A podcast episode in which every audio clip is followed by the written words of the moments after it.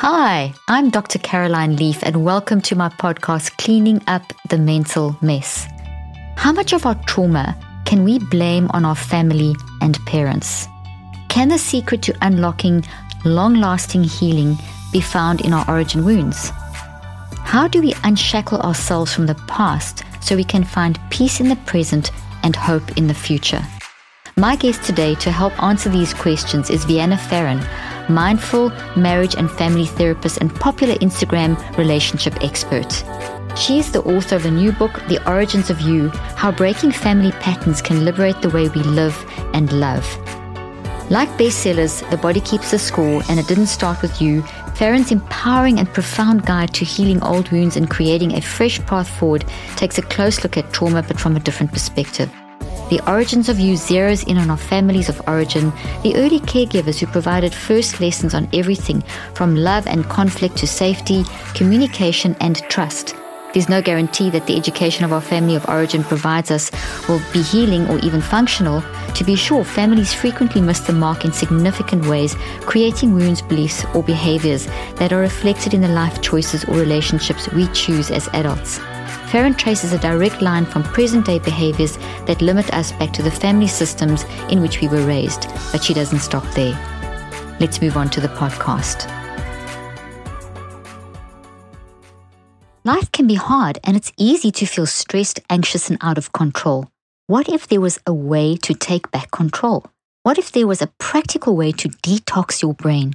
This is now possible with NeuroCycle, the first ever scientifically tested brain detox app shown to help reduce an anxiety and depression by up to 81%.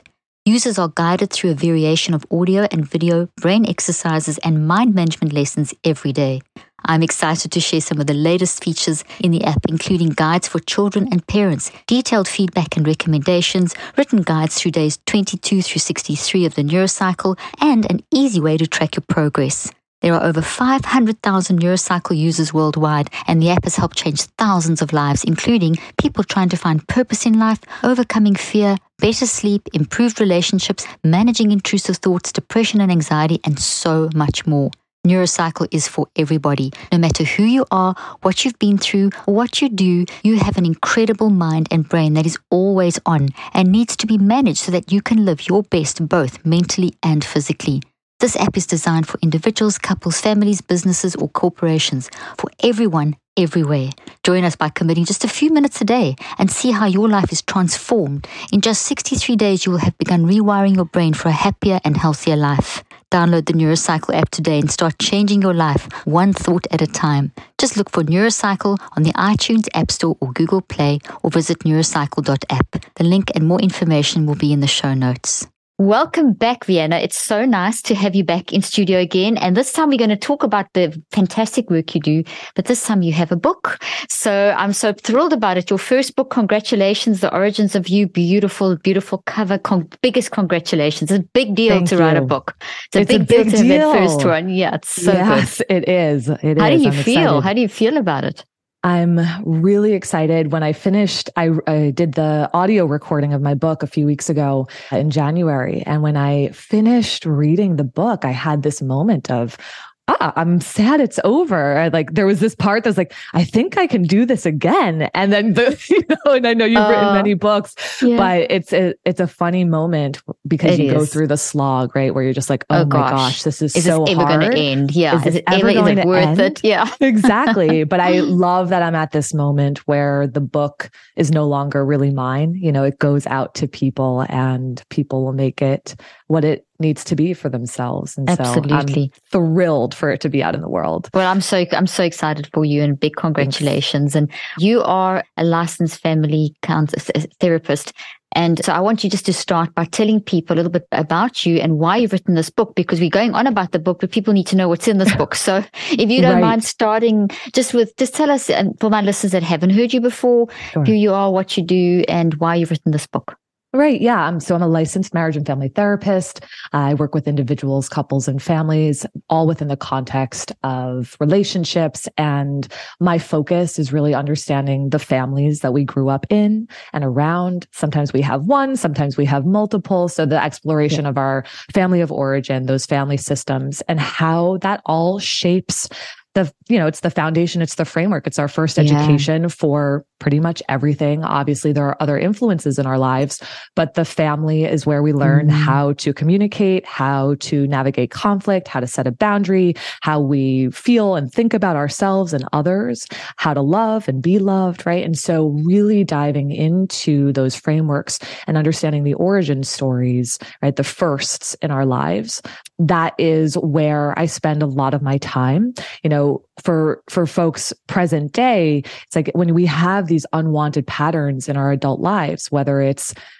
the same conflict over and over with a partner or a parent, yeah. whether it's dating emotionally unavailable people time and time again, whether it's being chronically unhappy in every job that you hold. Right? It's like when you can't shake a behavior, right? When you're like, okay, I want to change this, I want to shift this.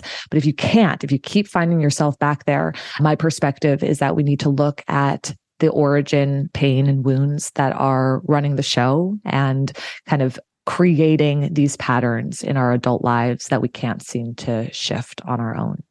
I love so much what you've said. And you know, the work that I do is also, you know, with all the sort of neuroscience behind all this stuff and mind brain body connection. And it's just, it's so vitally important that you that you talk about this because we can't just put a band-aid on the wound. And that's really what I love about your work is that you go to the source.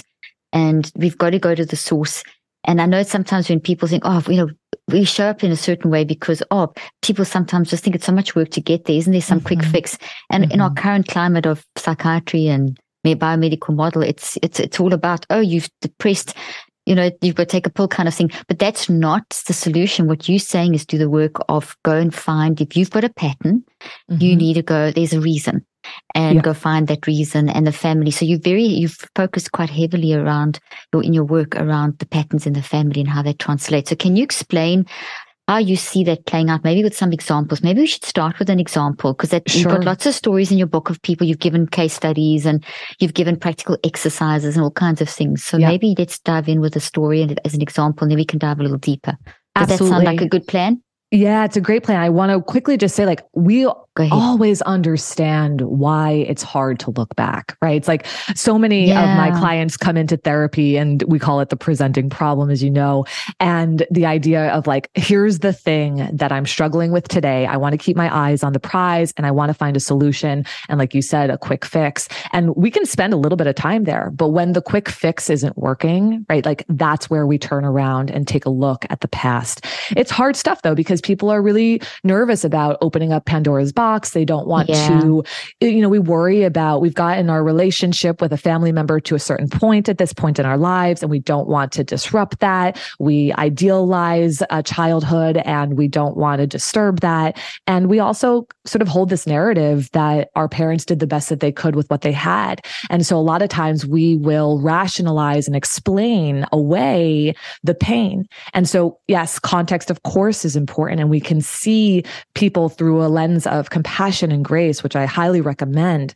And it cannot be the excuse for our pain. So that's really good. Uh, can I ask you a quick question yeah. around that? I think that's so important that you contextualize it like that, that it is hard to look back and it's hard mm-hmm. to go mm-hmm. through that change. And yeah, it, it, as you say, sort of idealizing childhood and, and mm-hmm. our parents doing the best in there, that is still, va- that's so valid. But at it the is. same time, you can honor that space but you can yes. also say, well, that was a space, but it did impact me. So it's actually okay to honor that space and then say, okay, but there was an impact. I need to work on the impact. And I think, That's I don't know, I wanted goal. to ask you, yes. So I want to mm-hmm. ask you this question. I think there's, with the whole social media explosion, there's, you can get mm-hmm. as much therapy. You literally don't have to go to therapy almost. I mean, you can go online and you can get all the advice that you need. Obviously never replaces that, that good, you know, good, inter- good interactive therapy. But the thing is that there's a lot of move towards it's my parents' fault and early childhood. Mm-hmm. And it's great that we're talking about these things, but mm-hmm. is is do you have an opinion around maybe there's a shift too much about the blame side and right. you know victim and and that can keep us stuck as well because i think i heard you say let's keep a balance let's acknowledge our parents but let's also look at impact Absolutely. correct me if i'm wrong or how, how do you feel about that yeah, I mean, I'm really explicit about it in the book that this isn't a book about throwing our parents or the adults in our lives under the bus, right? This is about understanding yep, the story mm-hmm. and absolutely that balance of grace and compassion. Right at the end of the book, I talk about something that Michael Kerr, psychotherapist, says about filial loyalty of seeing our parents outside of just mommy and daddy, right? And this, this exercise of thinking about your mother as your grandmother's daughter and see how the perspective shifts. And I love that inquiry, right? I love that exercise because again, we are reminded that the people in our lives were once tiny humans who have a rich history, who have a complex story, who grew up in their own family systems and have wounds of their own. And when, again, when we can see it through that lens of like, oh yeah, you've had this human experience too, right? And, yeah, and so I have a tenderness with you, but that tenderness cannot be an excuse, right? So that balance of grace and compassion with ownership, accountability, right? Responsibility, mm. right? That's the intersection of this work. We don't have to hate people. We don't have to throw them under the bus. We don't have to point a finger and place blame. In fact, I would say that that's often something that just keeps us stuck in the cycle, right? Is that at some point we need to become agents in our own lives to say, yes, this is what happened. And now I am the person who's responsible for my healing. Because when we outsource our healing, oi, right? It's like that's where we will stay stuck because people, sometimes people can acknowledge us and sometimes people can mm-hmm. apologize from a heartfelt place. But what I find more more times than than not is that we can't. They can't. And so we get stuck in this place wishing that once my mother acknowledges this, then I will feel good. And that's where we have to shift away from that. So yeah, I, I think that that, that balance, yeah, is, is so important to hold. And yeah, to know that we're not going in trying to bash our families here at all. 70 million Americans have chronic sleep issues, and 50% of Americans deal with sleep deprivation. You've probably dealt with this at some point in your life, and I know how difficult it can be. One of my favorite brands, Ned, is here to help with their incredible new product, Shut Eye Chai. It's inspired by 5,000 years of ancient healing tradition and is Ned's biggest product launch to date. It's a mellow super blend latte for sleep that combines adaptogens, aminos, functional mushrooms, and magnesium. Seriously, the best ingredients out there, wrapped in a heavenly masala chai inspired spice body. Think cinnamon, clove, ginger, all that good stuff. It doesn't just set you up for amazing sleep. Ingredients like chaga, reishi, and ashwagandha are deeply nourishing to your body, so you're getting a ton of additional benefits as well. Plus, it's crafted from the highest grade, single origin ingredients ethically sourced from some of the world's best small scale farms. It's all natural, made exclusively from functional botanicals, fungi, herbs, plants, minerals, roots, and spices, and does not contain CBD, caffeine, melatonin, or dairy. I love drinking cup of shut eye chai just before bed with some coconut milk. It is delicious and helps me fall asleep faster and wake up less. Indeed, since I started this nightly ritual, my mind feels sharper and I'm getting consistent quality sleep. Discover how Shut Eye Chai can revolutionize your sleep and get 15% off with the code Dr. Leaf. Go to helloned.com forward slash Dr. Leaf or enter the code Dr. Leaf at checkout. That's H E L L O N E D dot com slash Dr. Leaf to get 15% off. Sweet dreams. The link and details will be in the show notes. Thank you for saying that and for saying it so beautifully because it is that there's a tendency. And I think, you know, it's always like that. We become aware, we've suppressed things for years and then suddenly mm-hmm. there's a zeitgeist of, hey, let's now, hey, trauma, the past that really, you know, we finally acknowledging that the past does impact our future. And then there's a shift too much in one direction. And then we kind of bring the balance back again. So that's really something. That's why I brought that up because I saw this in your book. And I know from talking to you that you have a very nice balanced approach. So Thank I love you. that. We've got to look at the past, but we've, and, and we've got to honor what they've gone through. Seeing your mother as someone's daughter. Mm-hmm. I mean, your grandmother's daughter. That's just phenomenal. What a great way of saying it. And then looking at yeah. the impact. So you can do two things at once. So that's you right. don't get stuck in one only go only look at it in one way. Love that. That's right. Yeah. So, you know, you're, you were asking for some examples before. So I talk about five origin wounds in the book the worthiness wound, yeah, the belonging wound, the prioritization wound, the trust wound, and the safety wound. And I opened the book with a story about a client of mine who comes into therapy. She's presenting with trying to figure out whether or not she wants to stay in the relationship with her partner, Clyde. And she comes in and she says, I'm just waiting for the other shoe to drop. I don't know why though, because he's this wonderful partner. We're probably about to get engaged and I need to figure out whether I ought to stay or go. And so we start exploring and I'm asking questions about, you know, has the other shoe dropped in past relationships? Has the other other shoe dropped in your family of origin. Mm-hmm. And, you know, funny enough, to our point, she's like, why are we going back there? My family was great. I don't think you're going to find anything there. Why do therapists always do that?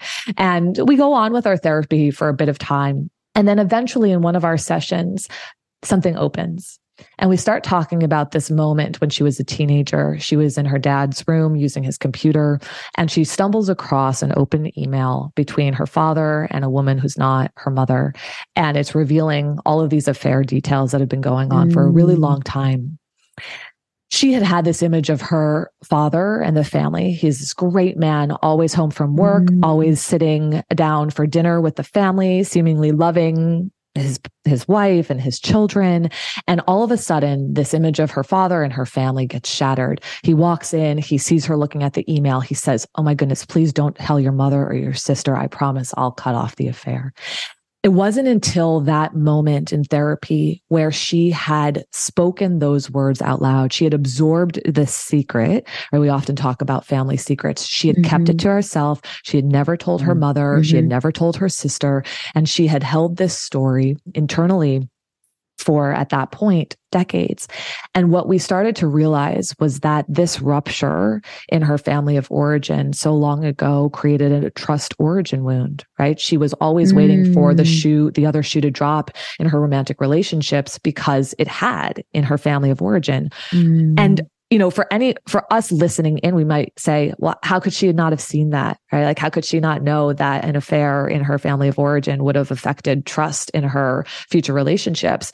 But that's the, you know, that's what's so interesting about the ways in which we cope with our pain, right? She yep. had absorbed it almost mm-hmm. so much that she wow. had forgotten about this moment in her life because she had to go on for the rest of her time at home pretending like nothing had happened. She hmm. had to cover this secret. She had taken on that role, one, because her father had asked her, and two, because she was really scared that revealing the secret would blow up her family. Right. Mm-hmm. And so it mm-hmm. wasn't until she was able to speak that out loud that we could actually begin to tend to the origin pain, right? Instead of us talking about whether she should stay with Clyde or not, whether or not it was a good decision to get married or not, right? Like, cause that focus is a distraction, right? It, yep. It's not actually to not the, the, real core, core problem, right? Mm-hmm. And so that's the work, right? Is to bring ourselves back into the original pain that really wants to be witnessed. It has to first be acknowledged. I walk people through an origin healing practice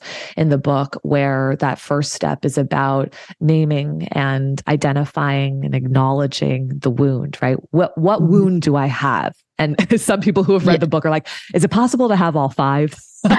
like you could, you could, yes, you could. Probably, of course, at, at some right. point in your life, for sure. I agree. yeah, yes, but you know, to actually identify the wound and then to witness it, because so many times we just package it up, put it on the top shelf. We try to find a way to move forward. We've got our coping strategies, our defense mechanisms, all the things that we do to try to move the pain away. Right? This sort of this concept of time heals all wounds. Okay, let me just put it there and let time pass by and then I'll be okay. And what yeah. we see time and time so again mm-hmm. is that we have to be able to witness the pain, grieve what's there, and then begin the process of pivoting to new mm-hmm. decisions and behaviors, right? And and so in our work together, once we were able to do that process, then she could loosen that grip, that fear of the other shoe is going to drop. And it made the decision to stay in a relationship with someone who was a phenomenal partner so much more clear and easy for her. Wow, that's such a brilliant example. Well, that mm just makes me immediately want you to talk about all the different wounds. And I can just yeah. feel my listeners saying, okay, well, that gets it. So, what are these wounds and their origins? So, I know that's a huge question, but right. maybe we could just jump through that. Sure. You know, the naming of the wound. So, you know, what do you mean by naming of the wound? And you, t- you, mm-hmm. as you said, you have the five different, you've got three different parts to the book and you've got the five different wounds and whatever. Can you talk about that? Yeah. So the first wound that I talk about is the worthiness wound. I'm convinced that probably all of us rub up against this wound at some point. So the worthiness wound has a lot to do with conditions. If you were a performer, a people pleaser, a peacekeeper, if you had to get straight A's or had to be a phenomenal athlete in order to receive love, connection, validation, attention, presence, peace, or calm in your family, right? You started to learn that I needed to show up in a certain way in order to get what it is that I wanted and needed. And if I didn't bring home the A's or if I wasn't presenting in the way that my family wanted me to, then the love is lost, right? Then there's something that's withheld. Right. And so oftentimes, right, we will become people later on in life who either embody that same kind of way of being, right? Where it's like, okay, I'm just going to please everyone so that people like me, right? Or I'm going to be a perfectionist so that I get the validation that I need. So there's a lot to do with the condition there. One of the, I talk about this in my book, Bless My Father. He's like, what chapters are, am I in? Oh, where, where did you where do you talk about me? Oh, I think every every every person who writes about this sort of thing, their parents are worrying. Oh gosh, I know, I know. Where do I you've show got a, you've got a you've got a great story mm. too, which you can maybe filter in. I mean, you're probably going to do that now. So yeah. well, I want right. I want to filter in a little bit of it because I Go you know, At a point in my life, my father, who has grown since, was very conditional with his love. So when I behaved the way that he wanted me to, when I was easygoing, when I was showing up in the way that he preferred, he mm-hmm. was so helpful. He would, he was very present. He was very active in my life. He would help me out, lots of acts of service. He could mm-hmm. go to the mm-hmm. grocery store and pick up a few things for me if I needed them, that type of thing. But the moment that I became someone he did not like, right? Mm. And this mm. could be in my teenage years, my early 20s. He would punish by shutting down and withholding, right? So oftentimes mm. he would spend days or even weeks giving me the silent treatment. Wow. And that silent treatment was you know, I learned that if I was a certain way, right, the condition was yeah. behave this way, present this way, and then you get this from me. And if yeah. you step out of that, then you don't. And then love and connection and help, support is taken away from you. This was a fascinating thing for me to realize because I think and it plays into a much a role that I took on in my family system pretty early on too.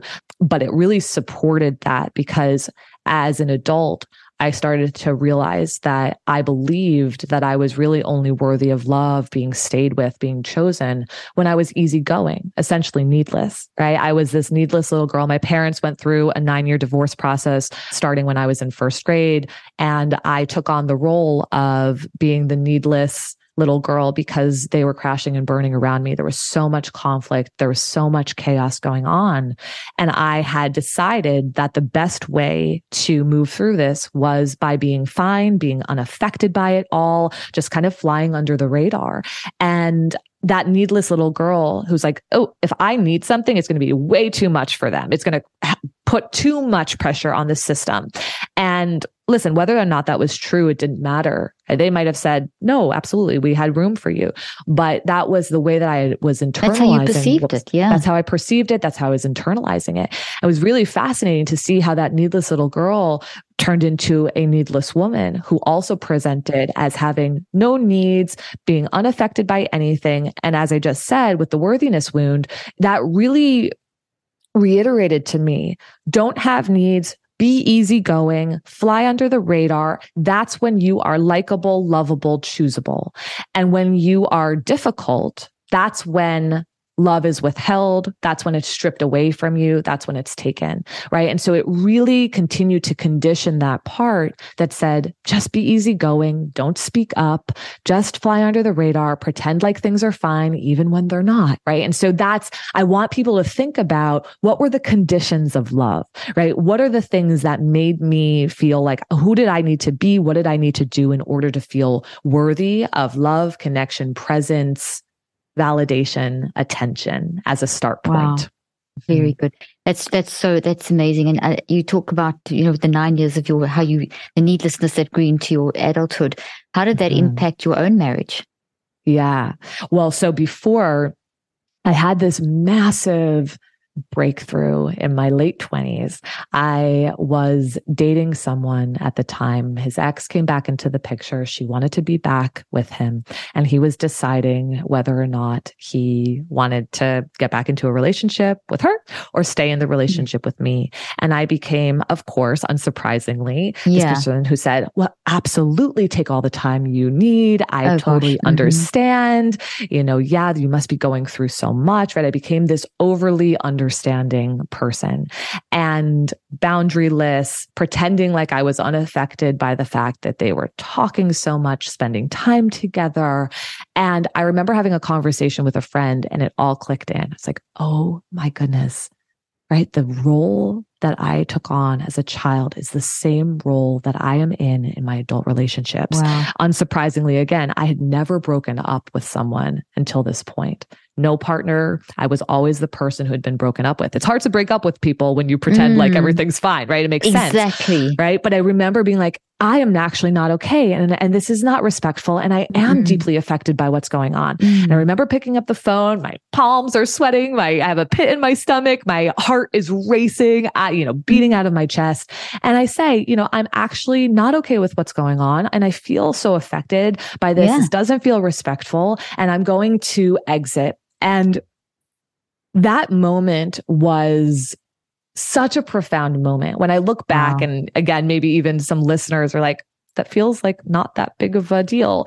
But when no, you've been doing huge. something, yeah, yeah, when you've been doing something for decades and then all of a sudden you try saying, I'm not okay when you've always said you're fine, it is life changing and that's not hyperbolic mm-hmm. right it's it's life changing mm-hmm. when you try something different for the first time and it was both this empowering moment for me but also like I was crying on the floor for two months afterwards. You know, it's no, like it's it not just impact. like it was an impact, and it's not just like ah, I told him, you know, and now my head is held high. It was like ah, I did a really hard thing that is so powerful for me, and I'm still in pain, you know, and and this is still hard, and I there's still grief there, right? So it's it's not that mm. some when we make these pivots and these shifts in our lives that all of a sudden we're like oh, this is amazing. And then all like the soundtrack comes on and the sun is shining down on you, right? It's like sometimes yeah. it's really hard and you're, you know, it's in the grueling kind of very difficult moments where you still choose that and and so this was such a beautiful shift for me you talk mm. about my partner now my husband he loves to joke he's like i never met that woman. You are certainly the person who is absolutely able to say how you're feeling at all times and what you like and don't like. And so we we get a good chuckle out of that. But oh, that's amazing. That is you know, amazing. Go ahead. It, I was going to say it just shows that when you make one shift, you know, like that you start to set the new tracks for the behavior.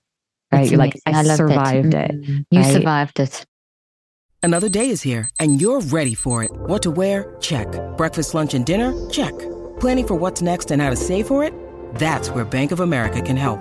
For your financial to-dos, Bank of America has experts ready to help get you closer to your goals.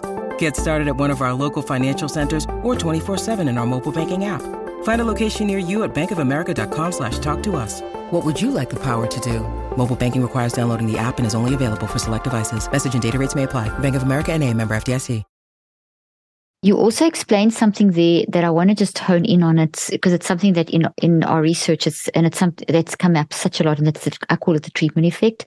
Mm. And it's when you're progressing forward, you're actually going to feel like you're going backwards. I mean, we all know this, and as a therapist, you've got to prepare your your patients for this and your, your clients and so on. But it's something that we don't really come to grips with when we're in the midst of that moment. Mm-hmm. And you've and you said that so clearly. It was pivotal, life changing, not hyperbolic. It was an actual thing, but you were on the floor crying for two months. So mm-hmm. in in some people's minds, that may think, hey, it made you go backwards. No, that was mm-hmm. progress forward. Right. That, that the ability to feel that pain, the ability to mm-hmm. to grow into that new person. That you were grieving all the years that you were the mm-hmm. needless person. There was right. so much, and that's progress isn't right. it? I mean, that's it's the progress. So, well so crying on the floor was the progress. That's yes. the treatment effect. It gets worse before it gets better. So yeah, it's so beautifully said. And I think it's so important for people to hear because we're like, ah, healing, this destination. And like when you're doing it, it's this beautiful thing. It's like, not no, at all. Not at all. It's hard. And you're right. We step to the side, we step back, we take a step mm-hmm. forward. Like you can feel like you're going in a weird direction. You know, I think a lot exactly. of times people have this fear too that as they grow, you know, does the pool start to shrink if you're thinking about dating, right? And so it's like there's so many things that want to pull us back into, okay, this is what's familiar. This is what I know. This is what's easy. But I love how you're describing this that, yeah, this is a, it's a dance and there are going is. to be steps forward and backwards. And I recently had a session with a client of mine. She was really upset with herself because she knew she she ought to have left a relationship a few weeks earlier and she'd stayed maybe 6 weeks longer. She's like I should have I knew better. I should have left. I overstayed. And I said, "Whoa, one hang on real real fast this is a person who had historically overstayed in relationships for 10 years. Mm. And so it was so mm. important to stop her in that moment of spiraling into this self-critic of mm. how how come I didn't do this and I'm not, you know, on my growth path. And she received it. It was like it's not about it's growth is not always about choosing the pattern right away in a different way. Sometimes it's about exiting a relationship just a bit sooner. Sometimes it's about noticing something a little bit sooner. Like we have to be able to see growth through many different lenses. And if it's just, oh, I should have done this in this moment and we can't see that, but you left in six weeks instead of 10 years, right? Like we have to be able to acknowledge the yeah. different ways that growth and healing show up. So yeah, thank That's you for so reiterating good. that. No, that's really good. I'm glad that you gave that example as well. It's really good mm-hmm. because it's when you're in the midst of the stuff, you don't see those things. And that's why having these discussions is so important because it mm-hmm. gives a different angle. And you've really yeah. dropped so many pearls of wisdom. So thank you. It's been fantastic. Okay, let's get let's dive into some of the other wounds. Okay. And you can so the one I want to so we've done I want to feel worthy and then I, I want to belong the next I one. I want to belong. Yeah. So a lot of families have this narrative of, you know, this is what it means to be in our family. This is what we believe. This is what we do. This is what we, this is how we love, right? And there's lots of beautiful stuff, right? When, mm-hmm. par- um, when family systems have traditions, right? Like that's yeah. lovely. But there's also an element to it where if you don't adapt to who we are, what we do, what mm-hmm. we believe, then you're going to be on the outside, right? And so oftentimes mm-hmm. this is a part of what creates the origins of a belonging wound. You're obviously familiar with Dr. Gabor Mate. He talks about how authenticity and attachment are the two lifelines, right? As kiddos, yeah. we, we need those things. Mm-hmm. But when attachment is threatened, we will drop authenticity in order to save connection. So when we're tiny little yes. humans, mm. right, and attachment is threatened, right, then we have got to become whatever we need to do, right? However we need to shapeshift. However it is we need to belong mm-hmm. right because belonging must be it right and when we're tiny belonging isn't authenticity right belonging is fitting in being a part of something being mm-hmm. accepted by the system around us and so we will adapt in those early stages if attachment is threatened if we're not believing and doing and showing up in the world in the way that our family requires whether it's you know believing in a particular religion who you're allowed to love and be loved mm-hmm. by mm-hmm. right there's a lot of different mm-hmm. examples in which like this this is how our family does that so if anybody's ever heard that explicitly or even had it implied right it's going this to is how right that's mm-hmm. going to have an imprint on the way in which you feel like you belong right can i be authentically myself and still be loved right still be chosen still have mm-hmm. connection right with with the people i love. You know i share about a story a client in my book who is gay and his parents were not able to make much space for that and so much so that they really started to treat him differently when he came out to them. And you know this is obviously a common example. Yeah. a lot of people have this story but it's real. mm-hmm. but it's real you know and i think there's you know I talk about it in the book where he specifically overheard like his mother saying that he was ruining her life, you know, and Oof. okay, they grew up in the South, they small community, mm-hmm. lots of shame, fear of judgment from the community around mm-hmm. them. And he could understand that, right? He could, yeah. he could understand where the limitations were and where the constraints mm-hmm. were, but it doesn't change how deeply impactful those words are. He's ruining my life right? Mm. he's like, how could me being me ruin your life? Right? It's heartbreaking. And then mm. you start to mm. see how we chase belonging as adults then we remain yeah. inauthentic in order to be accepted or we can take a path of rebellion right where we're like screw it and, yeah. and, then i'll be on the outside i'll be an outsider anyway but either path right it's it's not integrated right whether we're mm. adapting and losing our authenticity in order to fit in or fully rebelling rebelling to just say screw this there's still a lack of true belonging right? And that's the work yeah. to get to that place of true belonging, which lives inside of ourselves, right? I'm Authenticity. So Beautiful. Mm-hmm. I'm so glad you brought that up. And I'm so glad that you used the example of, of someone who's gay, who's gone through what mm-hmm. they're going through, because it is such an issue. And thank goodness we've reached a bit of a time period in our history where, you know, being able to talk about these things is more open.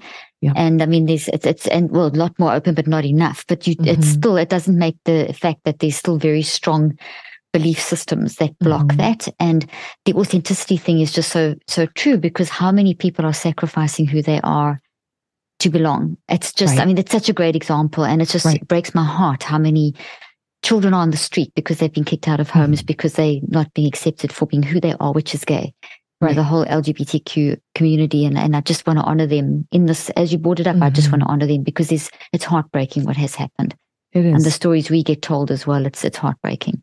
So thank you for bringing using that example, and mm-hmm. we honor that pain that people are going through, and we honor your authenticity. Anyone in that community.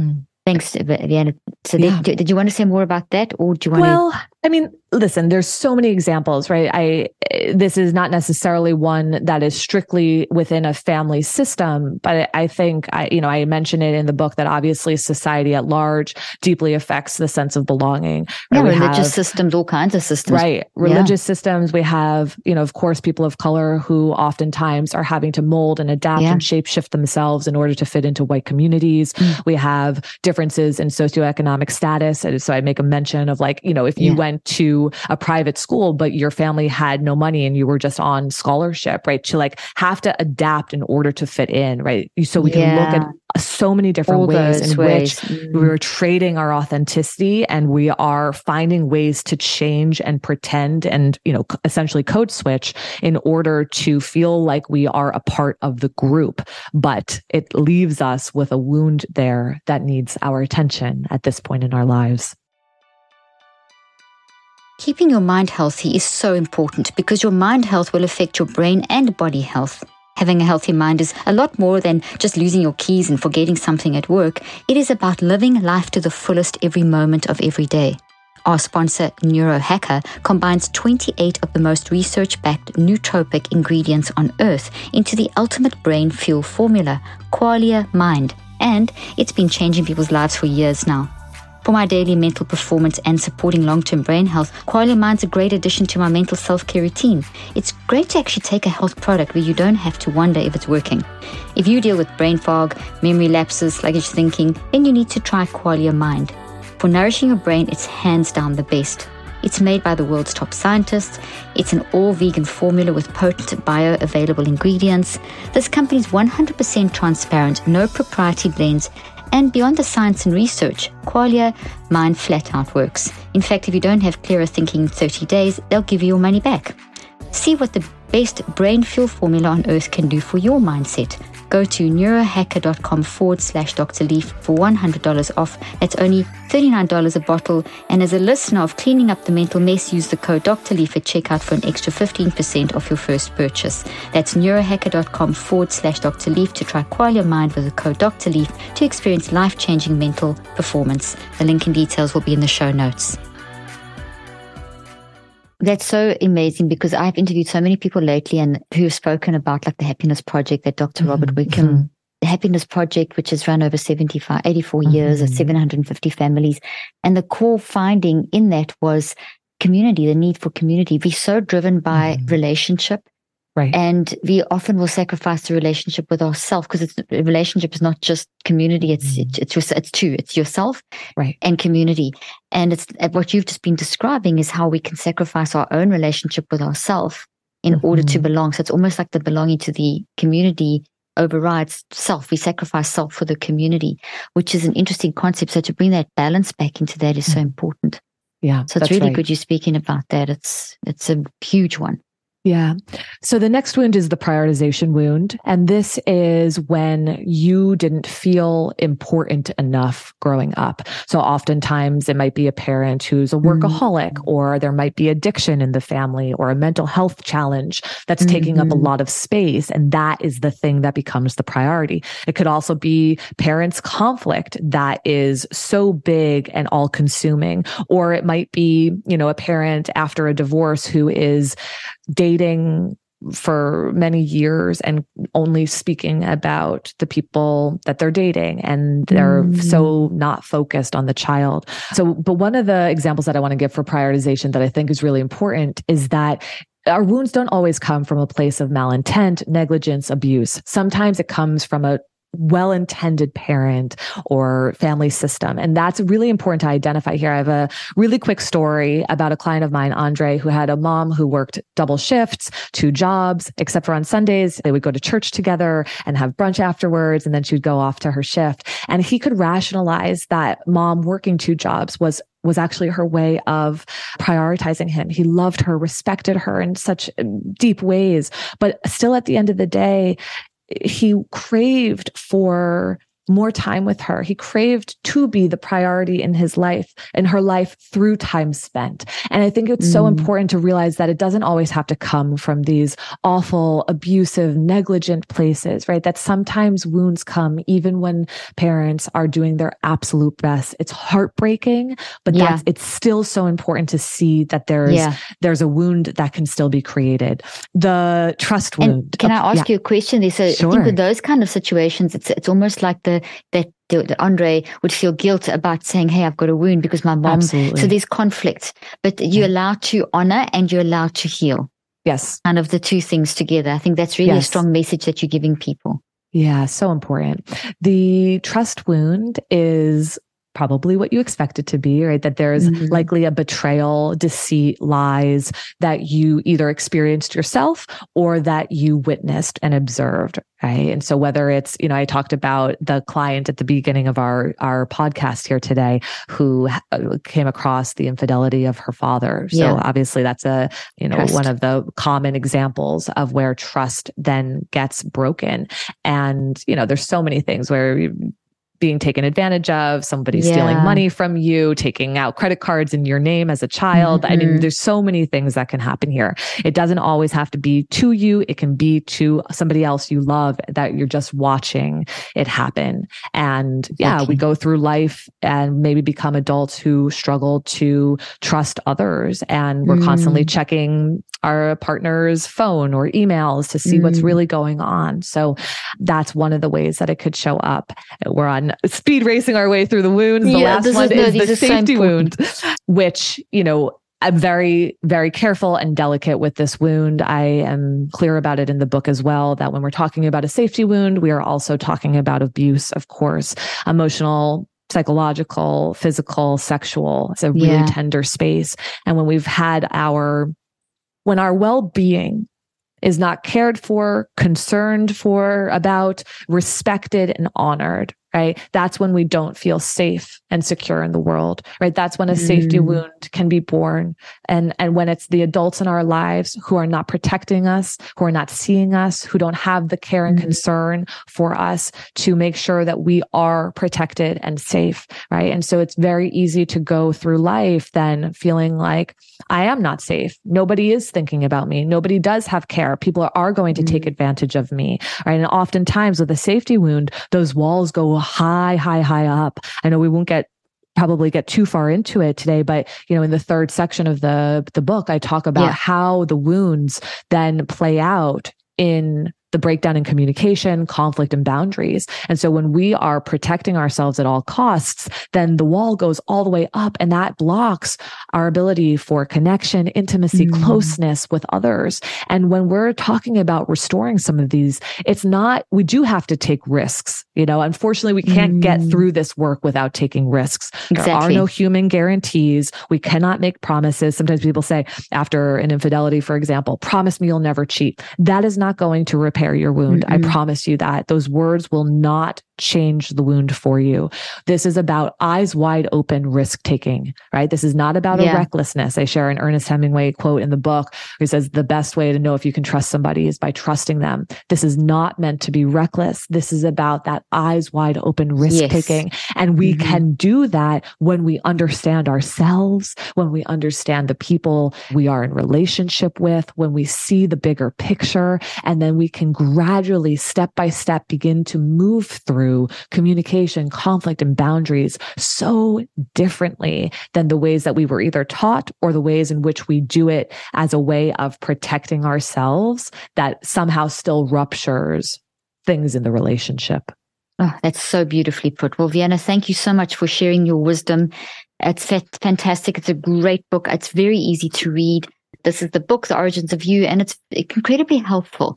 It really addresses the most basic fundamental core of understanding who we are and how we play out in relationships and how we can improve that. So thank you so much for your wisdom and for writing this book and for sharing about this on the podcast today. And where can people get hold of you? Oh, th- sure. Thank you for having me. You can find me on Instagram at mindful MFT. You can buy that book at anywhere that books are sold. So I'm so excited for people to have it in their hands. And then viennapharaon.com is my website. So Fantastic. Well, we'll put thank all those you. in the show notes. And thank you so much for joining me today. It's been a fantastic discussion and definitely look forward to doing it again soon. Thanks, Dr. Leaf. I hope you found today's podcast interesting and helpful. If you want more tips and help with managing anxiety, depression, and mental health, be sure to visit my website at drleaf.com and to sign up for my weekly newsletter, where I also include a schedule of my speaking events and so much more. And follow me on social media. I'm on Twitter, Facebook, and Instagram. Just look for Dr. Caroline Leaf. Also, I love seeing all your posts on social media about this podcast. I love seeing what resonates with you and what you've learned. So be sure to continue posting and tagging me and letting me know what you think and how these tips worked out for you. And don't forget, leave a review and keep spreading the word about this podcast. Thank you for joining me today. I really hope you learned something new and helpful. Till then, I'm Dr. Caroline Leaf.